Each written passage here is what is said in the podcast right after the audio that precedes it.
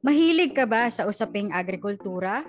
E sa usaping volunteerism, Kung interesado ka sa mga nabanggit namin, then you are definitely listening to the right podcast. I am Gio. and I am Lay. This, is our cup, of coffee. Tara, magkwentuhan tayo. Welcome to another episode of Magkwentuhan Tayo. Last time, we did an interview with Miss Larissa Hoson from the Dream Coffee. So, Gio, tanda mo pa ba yung interview na yon? Ano naman Lay at pinag-usapan natin yung experience niya with starting her business with her father and of course, her partnership and learnings with the Tivoli farmers. And what stick with me is what she said, kung may ginagawa tayo ngayon, it means that meron pang mga bagay na hindi pa nagagawa or what we're doing is solving a problem that hasn't been solved or a better version of a solution to a problem. Yes, oo, Gio. I definitely agree with you, no? So, from our interview last time, she was really encouraging us about starting agricultural projects, especially with and involving the youth. So, parang tayo, 'di ba, Gio? Wow, youth pa pala tayo, no? And that leads us to today's discussion. So, di ba, Lay, we both volunteered for this project by Isaac. Oo, I volunteered then and I was actually sup- super surprised kasi I had so much fun doing this volunteer work kasi ang dami nating nagawa na sobrang dami kong natutunan like our FGDs, ganon. Ikaw ba, Gio, anong experiences mo so far na nag-stick sa'yo?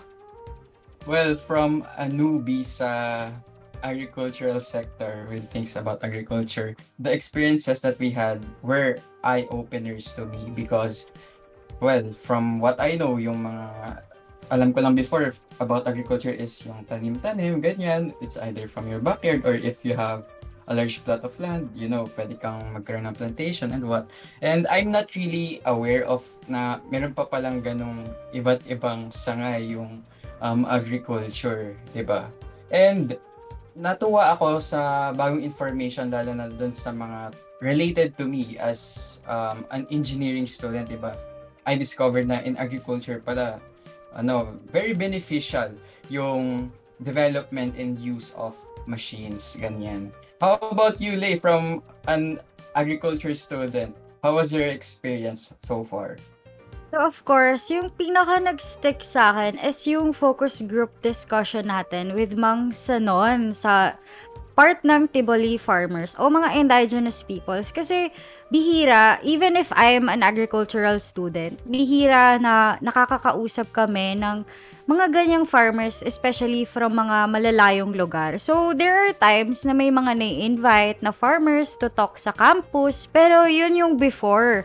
So, nung face-to-face pa. So, I'm so happy na we had this opportunity na kahit online, eh, nakausap natin yung farmer and uh, madami tayong natutunan from them and hindi lang tayo nakakabahagi ng learning sa kanila, 'di ba?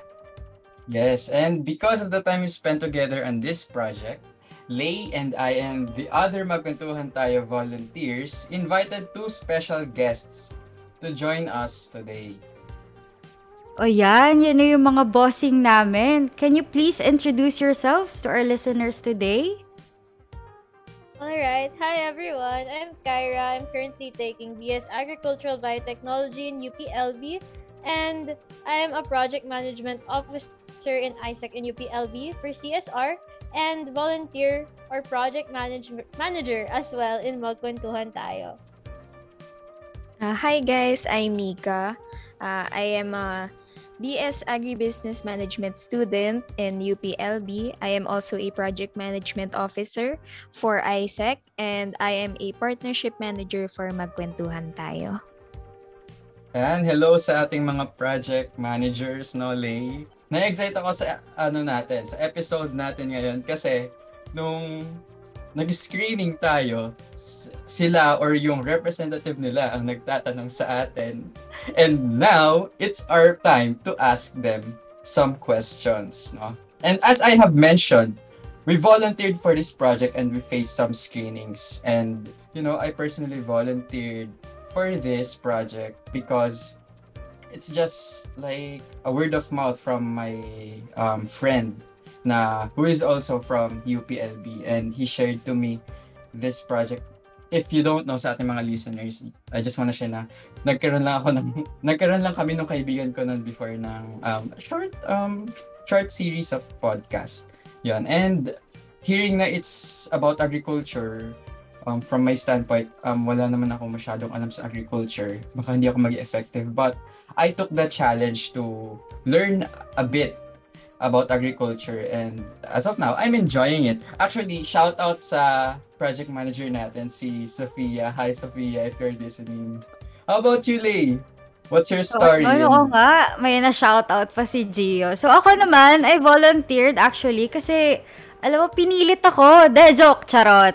Kidding aside, I volunteered even though um, baguhan ako sa podcasting is because madaldal talaga ako. So, ang dami kong pwedeng sabihin relating especially related sa agriculture kasi BS agriculture student ako and I'm from UPLB. So, if uh, ma-share ko lang din, I'm also part of Nara Youth UPLB. So, somehow, I um, a little bit progressive dun sa side ng agricultural sector na pinaglalaban natin yung rights ng farmers, of course.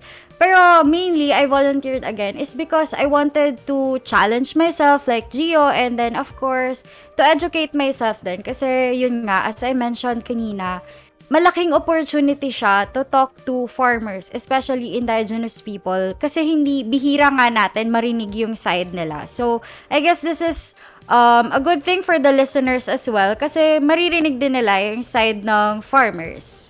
Yung ating guests naman, so let's start I guess the question and answer. So as Gio mentioned, kayo naman ang maha-hot seat today. So how did you conceptualize this project? Ano yung main motivations niyo and can you tell us more about the main advocacies of this project? Has agriculture always been part of it? So, for us, sa team namin, parang gusto talaga namin i-center lahat ng projects namin in agriculture. So, very personal na yun sa amin kasi lahat kami taga UPLB and lahat kami parang passionate kami for agriculture. Then next naman is uh, Isaac kasi we align all of our projects based sa SDG, Sustainable Development Goals. Then after uh, choosing the right SDG, we find partners that could parang give us what we want in terms of a project. And doon, nahanap namin yung dream coffee and super aligned yung goals namin sa goals nila. Then we conceptualized a podcast through a podcast parang we can speak the language of the youth. Ayan. So, ganun naman pala nabuo itong magkwentuhan tayo, no? And speaking of agriculture as its center, no? In your opinion, how important is agriculture naman to the Philippines? Well, for me, sobrang importante niya considering na ang Philippines isa siyang uh, agricultural country. So, we are at an advantage pagdating sa location ng Pilipinas. So, nang dahil doon, we can grow different varieties of crops parang all year round unlike other countries. Sadly, hindi siya na-utilize. So, for example, pag usapang kape, usapang coffee, ang Pilipinas kasi asa coffee belt siya. So, yung mga locations na asa coffee belt, they're at an advantage when it comes to growing coffee. So, mas maganda yung varieties and mas madaming varieties na kaya niyang i-grow basically. But sadly, as we all know sa reality ng coffee farmers and ng coffee industry dito sa Pilipinas, yun nga, hindi siya masyado na-utilize, which is kind of sad. So, what we're doing right now is pitching to the youth why we should pursue agriculture and help it improve as an industry. Oo nga 'no, that's the sad reality actually and especially the lack of support din ng government towards the agricultural sector, especially for developing countries like the Philippines. So, the next question naman is, based on your experience, what do you think is the reason why farming as a job is frowned upon or discriminated against? Actually, to be honest, before before college, before UPLB, I was also part of those people who frowned upon or discriminated against agriculture. I felt like most people do those things, like looking back. It's more on because we're so focused on what we think agriculture is that we think it's just the the hard work on the field, like being under the sun. We limit our knowledge on agriculture to just those things. We also don't see, like it was mentioned in the past question, that there's such little support for agriculture. And because of that, I feel it's also super discouraging because we don't see we don't see as much progress as there can be in the Philippines for agriculture because of all these things, because of the lack of knowledge that we have, because we limit our knowledge on agriculture, we just think it's on the field. We don't see that it can also be in the business sector that pitching or giving away new product ideas relating to agriculture or innovations. We don't see the bigger picture of agriculture, and this is probably one of the main reasons why yeah, it's frowned upon. To add lang from that, uh, ako naman kasi, share ko lang, yung upbringing ko kasi ever since like pro-agriculture na kasi yung mom ko, uh, agriculture student din siya dati, then yung lolo ko, uh, farmer siya dati. So I think, nang dahil positive yung upbringing ko sa agriculture, uh, na-realize ko na yung stigma when it comes to discriminating when it comes to agriculture, uh, pwede siyang i-root sa upbringing ng mga tao. So maybe if we start there sa mga household and we educate people in the household na parang agriculture is attractive and parang even uh, career-wise, madaming opportunities at, uh, sa agriculture. So from that, I think we can change that stigma. I shared the same story with you guys, no? Naalala ko tuloy yung no, elementary ako. Nagtanong yung teacher ko like, oh, sino yung may kamag-anak na farmer? So, I raised my hand and then I said my, ano, my lolo, my mother's father is a rice farmer kasi um, my mother is from Nueva Ecija and as we all know, Nueva Ecija is nandun talaga yung mga palayan, ganyan. Ang sabi ng teacher ko, um, you know, you should appreciate your lolo kasi siya yung nagpapakain sa Pilipino, ganyan sad to say na siguro from my young age that time siguro I was grade 2, grade 3, I don't really know but at that age I wasn't able to really appreciate what that experience was during that class discussion because hindi ko hindi ako lumaki na um, very interested sa agriculture. And I think it's because maybe most of us I don't want to generalize but most of us or many of us nakikita natin is yung hirap na there's so much work to do but so much small um, reward coming from that work siguro. Yun yung nakikita natin kadalasan. And what we lack, sabi nga nila, sabi nga nila is yung knowledge na we fail to see the potential and importance of agriculture to us humans. And yun din yung nakausap natin from ASAP. Nakita ko lang din na common sa kanila, ang mga nagtitake sa kanila ng agriculture is usually, kamag-anak nila is um, directly related to farming, like anak sila na magsasaka or someone who is, who's in the agricultural profession, ganun. Or, sabi nga nila, yung mga nagtitake lang daw sa kanila ng agriculture is yung may mga palayan or may big plot of land na pwede nilang um, sakahin. And if you meet someone who was like us before or those who have who doesn't have a really positive view about agriculture anong sasabihin mo sa kanila or anong sasabihin niyo sa kanila in order to convince them? One of the phrases that i remember from my agriculture classes before that really stuck to me and changed my view on agriculture is uh, the agricultural industry in general as a whole. It's one of the most sustainable industries. The need for it is never going to go away because we're always going to need food. And agriculture is also not just limited to food.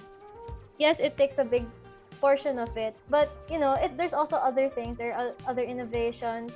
From there, I just feel like if I do meet someone else who doesn't have a positive view about agriculture, I'd say the, this phrase to them that phrase that the industry is bigger than what we first think of. And besides that, besides the all of the information sharing or knowledge sharing about what agriculture really is, the realities of agriculture, I feel like another thing is to just share the experiences that I've been through just by being in an agriculture centered course. Like the fun experiences of just going to the rice field and experiencing myself to put down or plant the rice seeds or doing grafting or in in magkwentuhan like talking to the farmers and knowing the realities what they do how they apply modern modern practices into their traditional practices and showing them a bit of what agriculture really is through our experiences. Kasi yun nga as mentioned by Mika there's such a big impact. Like our experiences and our upbringing it has a big impact on our view on agriculture and maybe by sharing these things to others, they would just realize that, oh, there's so much fun things that I never knew is in agriculture, but it's actually there. And yeah, that's what's so fun about agriculture as well because it's not just helping out in the field or planting. It can also be in the research lab, like seeing all these uh, cultures grow or like identifying different crop weeds on the side or all of the different insects, uh, knowing how to make, say, and stuff, because those are also things that we got to experience in our classes that since other people don't have those kind of classes, um, they weren't exposed to those things and just being hands-on with those uh, topics. Um, share ko lang, no, guys, like, pagkagising ko kaninang umaga, wow, gumigising pala ako ng umaga, no. I was off to go and pick um, the whistling kettle and ano, um, warm some water to make my morning coffee. And um, surprisingly, I met the genie inside of that whistling kettle and he said, I'm giving you one wish and I will fulfill it for you. And if you will be in my peak that time, no, with that power or with that one wish that the genie is giving you, what aspects um, with regards to the agricultural sector of the Philippines would you like to change or affect in an instant? Ako, for me, since one thing lang ang wish na i-grant ng genie, ay support ng gobyerno pagdating sa agriculture. Yun. So, since one thing lang, then I think it's best na we should start from the root of it all. And syempre, pipiliin natin yung aspect that could create big impacts that could turn the reality of agriculture around. Since malaki yung kaya nilang gawin, mag, malaki yung kapangyarihan nila to help improve agriculture. So, uh, I think the government could give right funding when it comes to farmers. And also, I think uh, lawmakers could create laws in protecting our farmers and agricultural land since dito sa Pilipinas uh, parang malaking issue yung industrialization na nawawala na yung agricultural lands natin. So I think if maka- makagawa tayo ng laws that could protect those agricultural lands, we would be in an advantage. And aside from that, also protect our farmers since uh, given the reality of our farmers, kahit sila pinaglalaban lang nila yung realidad nila, yung lupa nila, yung mga trabaho nila, sila pa yung napapahamak. So from that, I think parang sobrang mai-improve natin yung agricultural industry. And yun, magkakaroon siya ng chain effect for me since if naging better nga yung agricultural industry, then mawawala na yung stigma na nakakapagpababa sa mga tao ng tingin nila sa agriculture and it it wouldn't be frowned upon as a career. Sana yung smoke ng whistling kettle or yung vapor, let's be scientific, yung vapor coming out from that whistling kettle is dalhin ka sa mga naka, nakaupo dun sa itaas. Yan. Oo nga, I actually really agree with Mika, no? Kasi talagang magiging chain effect siya once people are educated on how important agriculture is talaga, no? Kasi, ayun yung reality talaga na kahit mismo, yung mga mismong farmers, eh ayaw nilang yung mga anak nila eh nagsasaka din dahil sila na mismo, they believe in the stereotype or the stigma nga na pang mahirap ang agrikultura. So, how has this experience changed you naman? So, what were some realizations you had about farming and agriculture that you had or did not expect to learn throughout this project? this experience changed me because it was really nice to see how farmers work and everything outside of outside of the university, outside of the academe. Because uh, even if I'm learning agriculture, I only know the technical aspects, or it's very limited to what's being shared to me, what's being experienced to me from the university. So just seeing the realities they face, it just opens a new perspective for me. It's really nice to see as well that in some way the farmers are still being supported by private sector and it's nice to see that there's a market that's open for it in other ways as well, I remember in another knowledge transfer session, it was also shared to us about the agricultural industry, the coffee industry in the Philippines. Since my course is more on the technical knowledge about it, not on the business side, it was really nice to see as well where those products end up or what happens to them, what's with the local produce in the Philippines, and yeah, all those all those things. Like it just widens my knowledge, and it's nice to also know more and not be hold up in just one technical aspect or area of agriculture.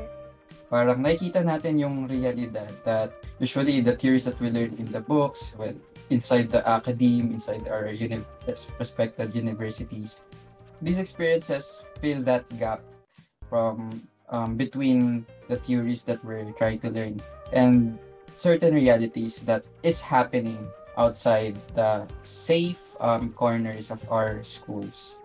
Now, um, what else can the youth do to spread awareness about agricultural education, the state of the agricultural sector, and the condition of the farmers? So for me, I think what the youth can do is first maybe join projects and organizations that are agriculturally centered since feel ko mas maa-amplify nila yung voices ng farmers and ng agricultural industry since it is better to work as a team and as a collective rather na nag-iisa ka lang ganon.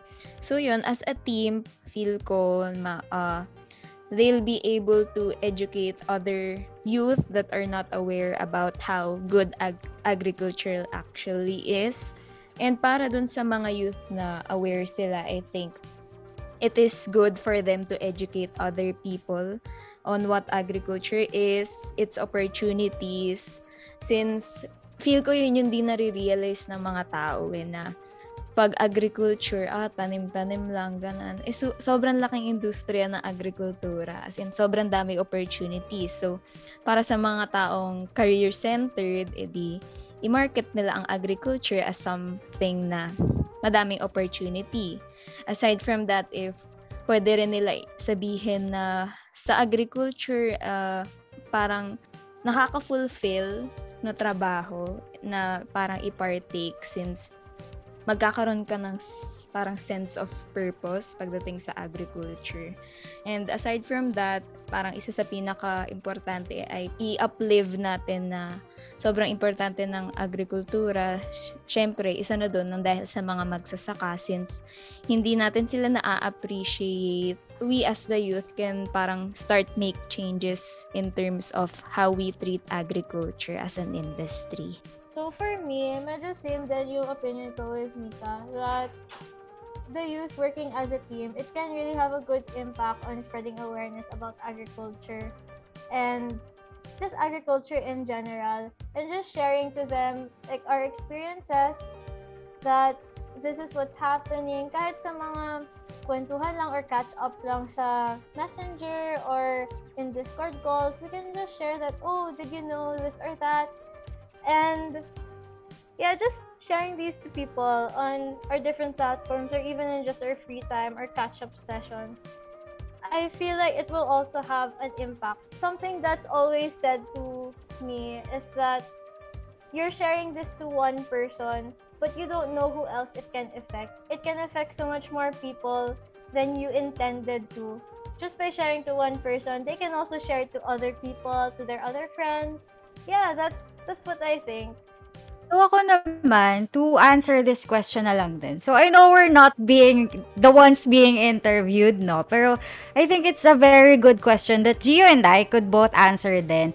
But anyway, so ayun, for me, I definitely agree with Mika and Kyra, no? Pero I just wanna share na I am the same with Mika na I also have an agricultural background since my mom is a BS agricultural graduate as well. So ayun, for me, it starts with the family, of course. Like, you can educate your family or friends as well.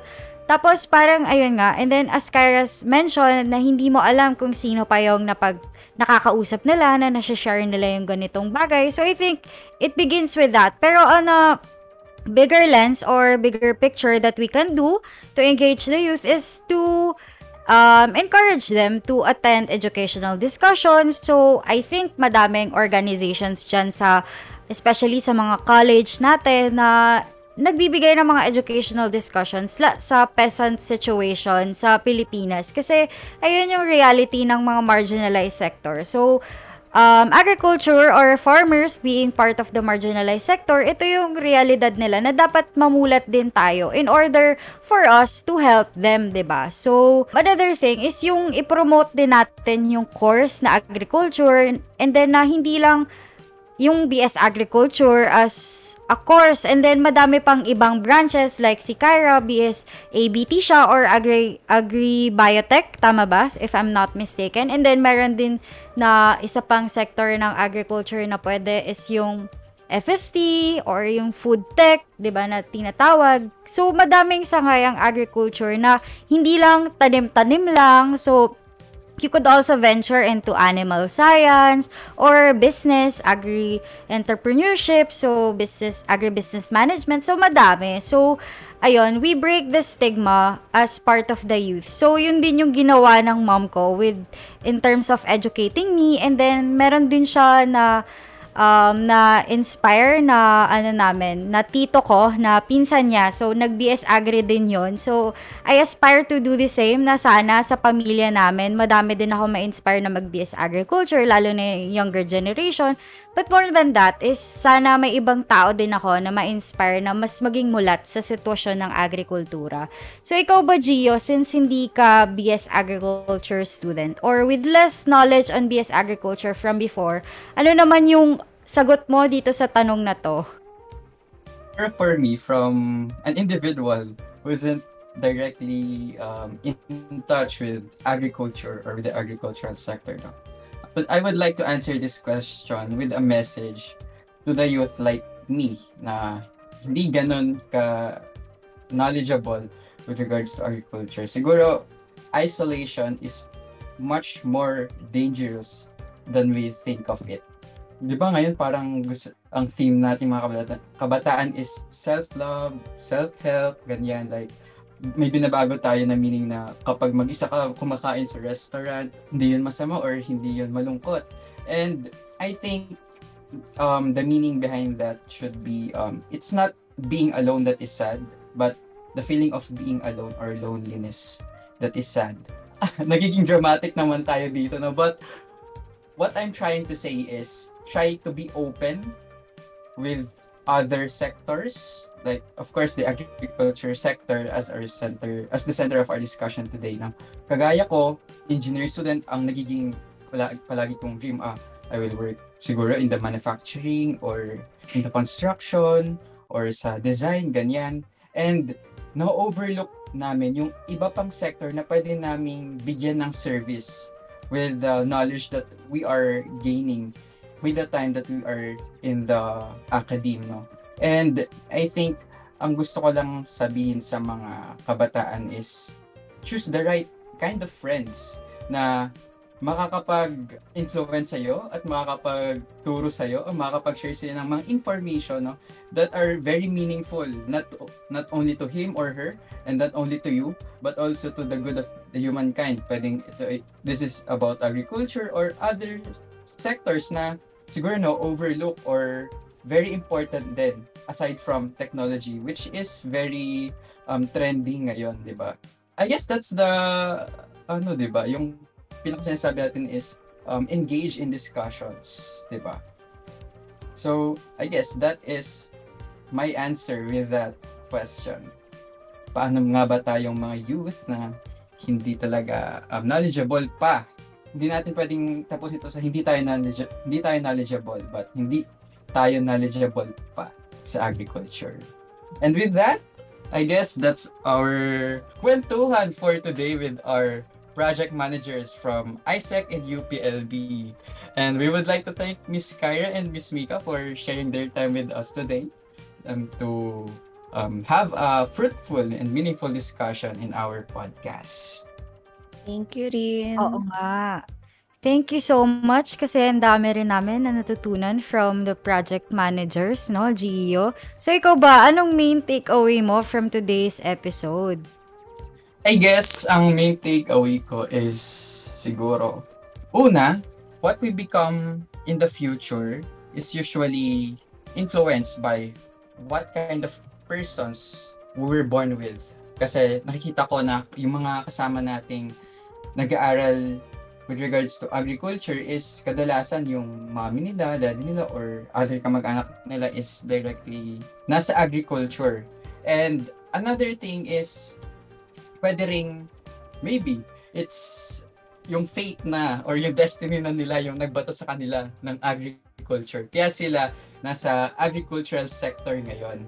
And my other takeaway is that with these experiences that we all have shared our stories about, siguro yung pakikisalamuhan natin sa mga farmers, especially sa inyo na, ver- na taking up agricultural courses, with those experiences, where we are trying to meet the reality or our future, di ba? Like, sa inyo nakikita nyo, ah, ganun pala yung mga farmers.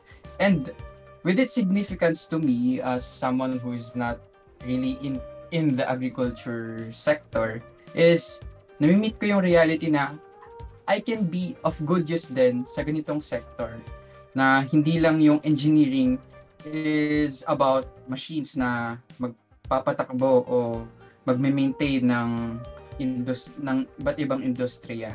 But it would be also of good use to agricultural sector na hindi ko talaga naisip before. And also, aside from engineering, nandito din yung entrepreneurship na may bibigay din pala yung agriculture. And malaking malaking part pala yung agriculture sa entrepreneurship since a big part of those products came from agriculture. How about you, Lay? What's your key takeaway or takeaways from our discussion?